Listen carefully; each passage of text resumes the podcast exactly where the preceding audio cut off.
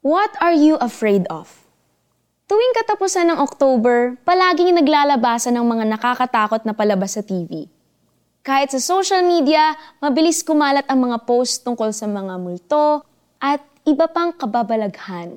Patok na patok sa mga tao ang mga thriller, series at horror films.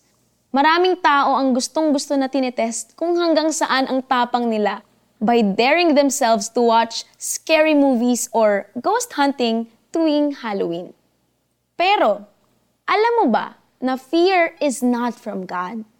The Bible tells us that God has not given us a spirit of fear. Mababasa natin sa Bible na may isang instance na napagkamala ng disciples na multo si Jesus at sila hinatakot. Malakas kasi ang alon at hangin. At hindi nila agad nakilala si Jesus na naglalakad sa ibabaw ng tubig at papalapit sa kanilang bangka. Akala nila multo, pero si Jesus pala. Jesus knew and saw their fear. Kaya naman, agad silang inassure ni Jesus at sinabi niya, huwag kayong matakot. Ako ito. Marami tayong kinakatakutan. Hindi lang multo. Ikaw, what are you afraid of? Takot ka bang mawalan? Takot ka ba sa future? Takot ka bang magkasakit? O takot ka bang masaktan? Minsan, katulad ng disciples, hindi lang natin siya agad-agad nakikita sa ating sitwasyon. Dahil napapangunahan tayo ng takot. What happens is nakikita natin agad ang bagyo, ang problema, ang sakit. Pero ang totoo, God is always with us.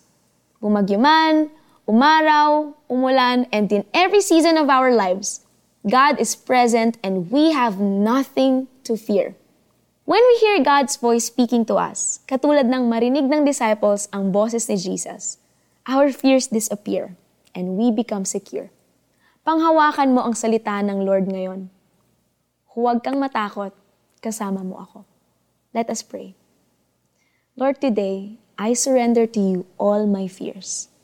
Thank you for your promise that you are always with me. Thank you for your perfect love that casts out fear.